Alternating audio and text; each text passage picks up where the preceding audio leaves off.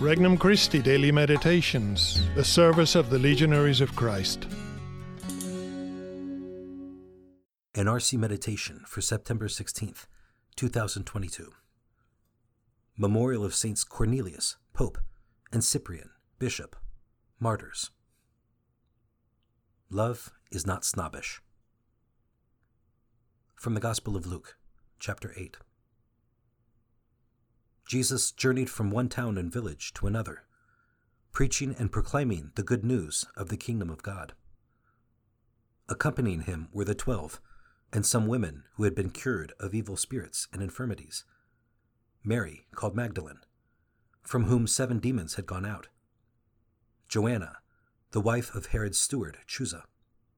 Susanna, and many others who provided for them out of their resources.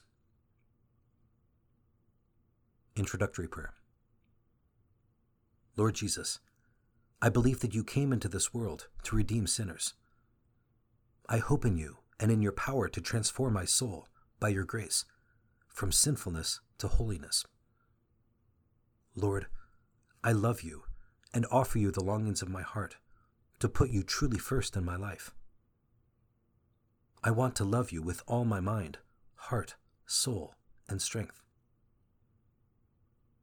Petition Jesus, teach me to live universal charity. First reflection Accompanying him were the twelve. In this rather commonplace phrase from the Gospel, we perceive Jesus' universal charity.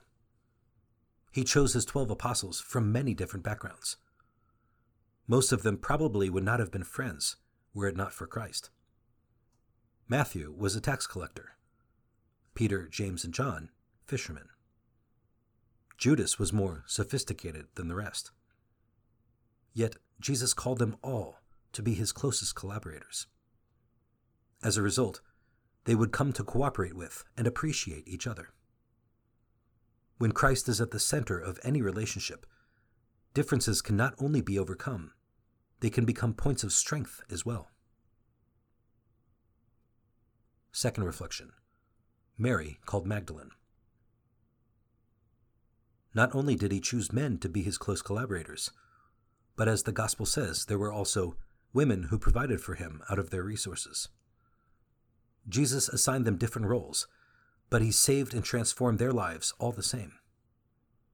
We think of Mary Magdalene as a close friend of Christ, but we should also remember that he transformed her with the power of God's grace by expelling seven demons from her. Third reflection the wife of Herod's steward. Another of the women following Jesus was Joanna, the wife of Herod's steward. It is amazing to realize that the gospel took root even in the midst of the fiefdom of Herod, a man who had absolutely no esteem for our Lord. We, then, should never write someone off. Prayer, sacrifice, and charity can be an effective means for the worst sinner's conversion. Jesus' message was capable of inspiring followers in all societal conditions and groupings. Similarly, we are called to build the kingdom at all levels of our secularized world. Conversation with Christ. Lord Jesus Christ, you give us the example of unconditional love for each and every person.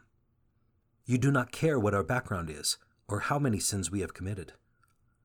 Your mercy is infinite and everlasting. Thank you for your love. I beg you to teach me to love without limits. Resolution I promise to practice universal charity today by being kind to someone with whom I do not ordinarily associate. For more resources, visit regnumchristi.org or download the Regnum Christi English app today.